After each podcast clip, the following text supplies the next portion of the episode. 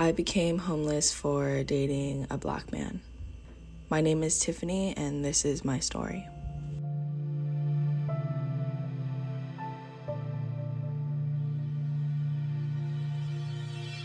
In 2016, I met a boy who went to my school, and his name was Makai. He was a football player, and I was a cheerleader. So, as fate has it, we got together.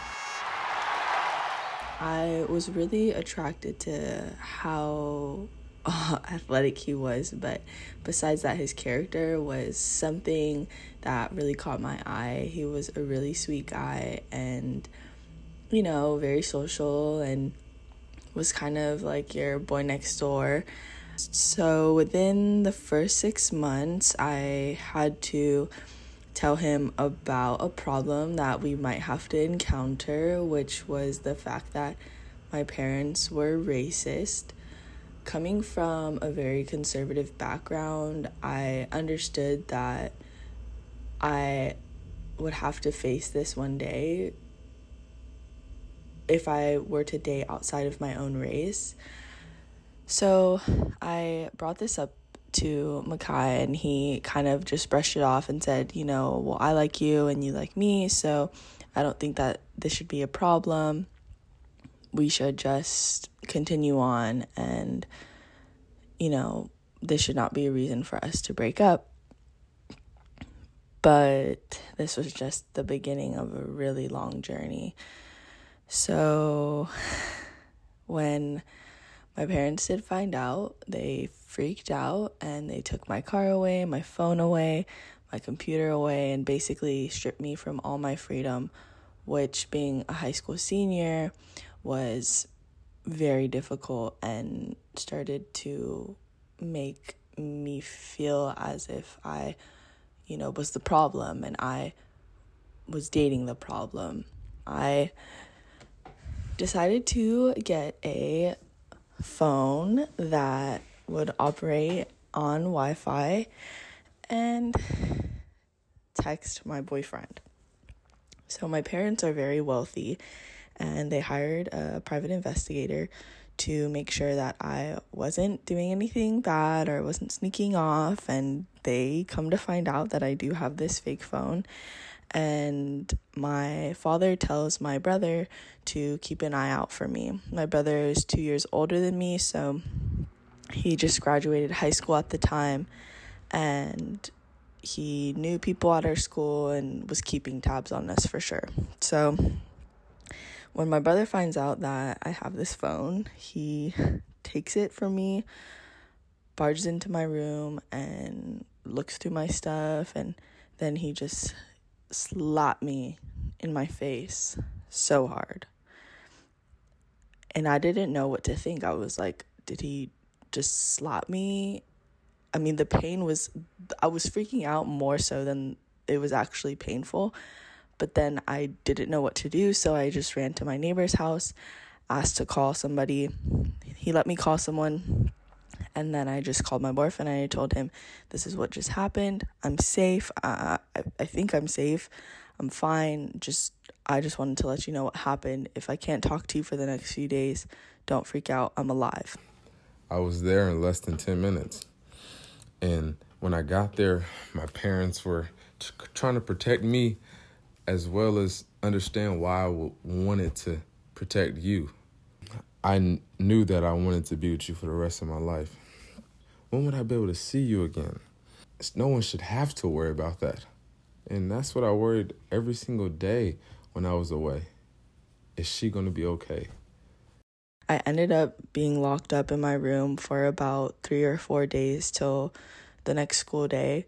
And when I was allowed to go to school that Monday after the three day weekend, I was immediately called into the dean's office where two detectives were sitting, three school officials, and then the two principals of the school. And I was just so emotionally drained at this point. I was like, what else could possibly be happening? So we both got called into the office, my boyfriend and I, and he was told to wait outside. And the police detective asked me if I was in any danger or if I wanted to have a restraining order put up against my boyfriend. And I was like, no, I, I love this kid. Like, he's my friend before anything. And why would I want to do that? And basically, my parents had called the school and told them that I was in danger. As the year started to come to a close, my boyfriend who had around 13 or 14 division 1 offer scholarships for football, he had to make a decision of where he wanted to go and it was a big one from not only him but for me. I didn't want to be a part of the reason why he would stay or the reason why he would give up his dream So I let him decide that on his own. But at that point, I was also given an ultimatum to either leave and be with him or to stay in my house and have everything catered to my needs.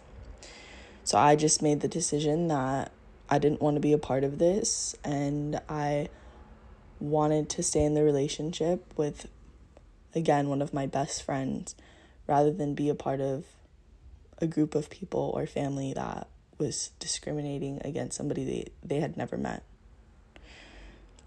So while I was out on the street, I was still enrolled in school and it was really tough. I mean, I had to eat from the food pantry, I had to sleep in my car, I had to work three jobs and it was just so much mentally for me. I was always sad. I would cry myself to sleep. I didn't know what was going to happen the next day, but the only way for me to fall asleep from dealing with my anxiety was crying and getting so tired of my crying that I would fall asleep. Well, there was no doubt that we loved each other um, because I loved you. Um, and no one could tell me otherwise. Parents, friends, family, no one could. Um, we had a special bond and a special love.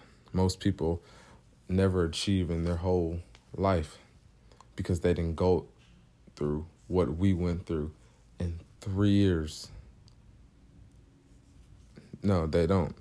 Um, we went through a lot of brick walls and obstacles, and that ultimately is what brought this bond, this attitude of we'll do anything for each other. I am so happy to see that he's healing and that I have healed and that he has a chance at his future with a smile on his face because that is the ultimate goal is for him to have that beautiful smile that I once fell in love with on his face. As for my parents, I have reunited with them and have come to terms with everything that has happened from them not even opening the door for me to take my clothes while I was homeless, I found it in my heart to let it go and for us to move forward. I'm so thankful for everything that I have been through and that I'm fine and that nothing tragic really has happened to me. But I just hope that this could be a learning lesson for people across the world and at least reach one person and inspire one person to take charge and do what's right.